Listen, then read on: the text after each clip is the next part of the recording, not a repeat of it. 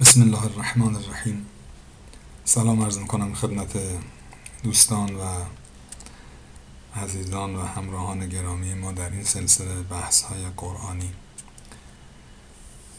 ما تا اینجا 16 آیه از آیات سوره مبارکه انسان یا ده رو به طور مختصر معنا کردیم و توضیح دادیم.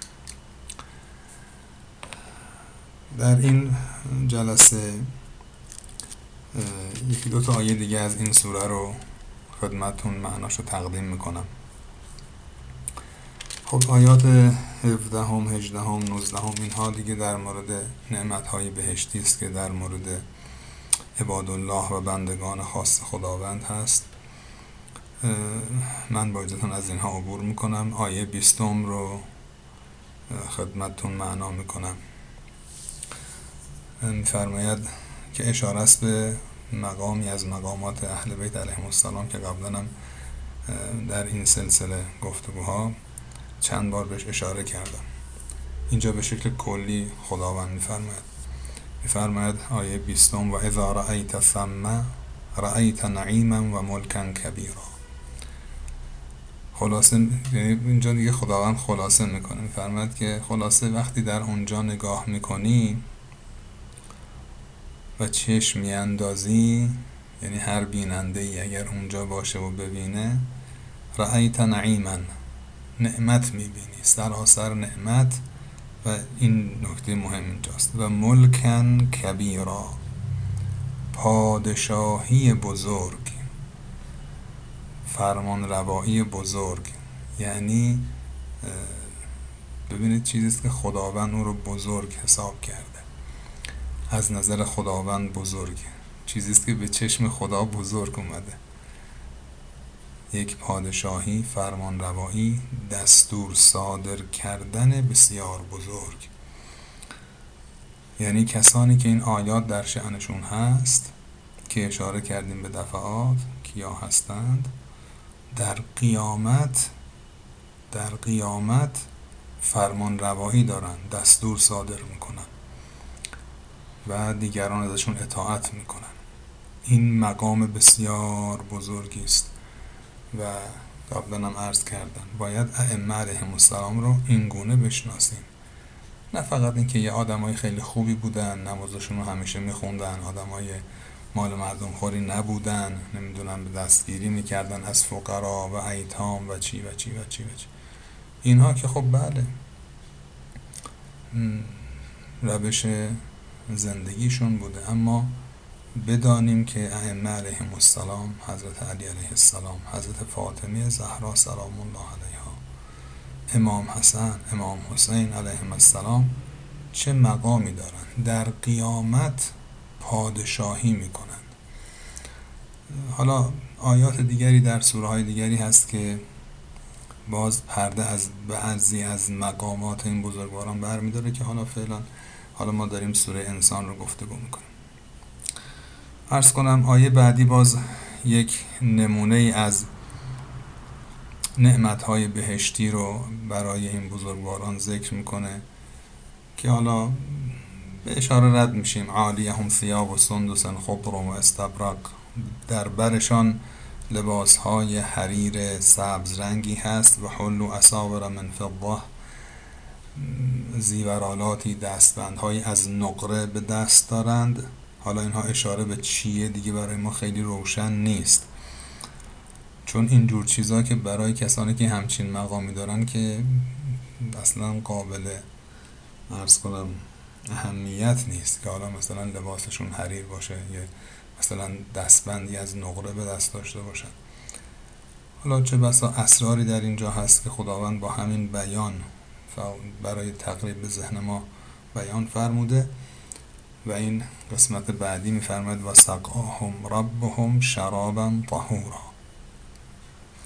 خداوند به آنها می نوشاند نوشیدنی بسیار پاک. شراب در فارسی یعنی هم شرابی که پلید هست و خبیس هست و باعث مستی میشه و نجس هست و کسی که یک قطرش رو بخوره تا چهل روز نمازش قبول نمیشه. اما در زبان عربی شراب به هر نوشیدنی گفته میشه. اون چیزی که ما تو فارسی بهش میگیم شراب تو عربی بهش میگن خمر. خداوند به اونها نوشیدنی طهور می نوشاند طهور یعنی بسیار بسیار پاک. دیگه از اینجا به بعدش گویی ذهن ما نمی‌کشه یا الفاظ گنجایش این معانی رو ندارن. به خداوند به همین مقدار اکتفا می‌کنه و بیان می‌کنه که خداوند به اینها شراب تهوری میده که ظاهرا هم مختص خود این مقربینه و چه بسا ابرار هم از اون بهر و نصیبی ندارند حالا آخرین آیه‌ای که این فراز از سوره تمام میشه این آیه هست که ان هذا کان لکم جزاء. اینها برای شما جزا و پاداش است. جزا و پاداش شماست. و نکته زیباتر این که و کان سعیکم مشکورا. سعی شما تلاش شما مورد تشکر و قدردانی قرار می‌گیرد.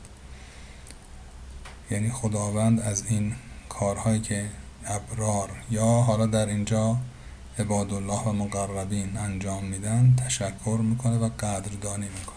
و جالب اینجاست که خداوند رحیم و مهربان خودش توفیق این اعمال رو به بندگانش میده. در مقابلش باز هم ازشون تشکر و قدردانی می‌کنه.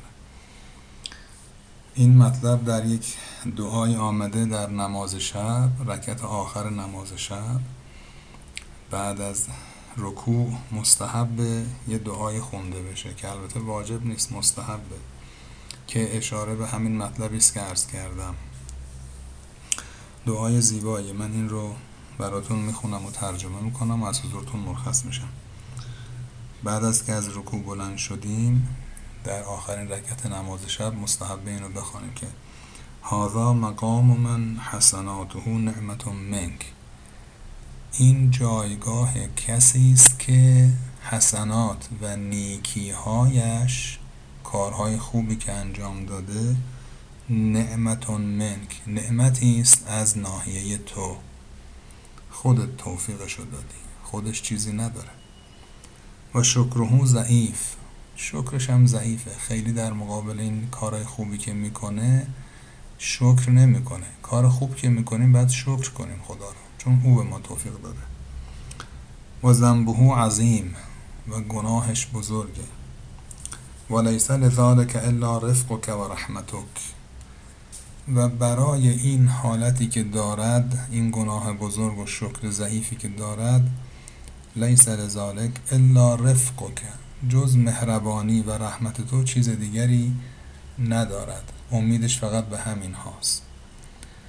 فانک قلت فی کتاب کل منزل تو خودت در کتاب نازل شده ات گفتی. اون کتابی که فی کتاب کل منزل علا نبی کل مرسل کتابی که به نبی مرسلت نازل شده صلی الله علیه و آله. گفتی چی؟ این آیه که اینجا میاد سوره زاریاته کانو قلیلا من اللیل ما یهجعون. این بندگان خوب خدا شبها کم میخوابیدند. و بالاسحار هم یستغفرون و در سحرها استغفار می‌کردند. قال والله هجوعی. قسم به خدا که خواب من طولانی بود و طولانی است. بیشتر شبها رو خوابم. در شب بیشتر ساعتش رو خوابم. و قل قیامی خیلی کم برمیخیزم. و هذا السحر و انا استغفرک لذنوبی. و الان سحر است. و این رو داره تو نماز شبش میگه این کسی که داره نماز شب می‌خونه. میگه و هذا السحر و این سحر است.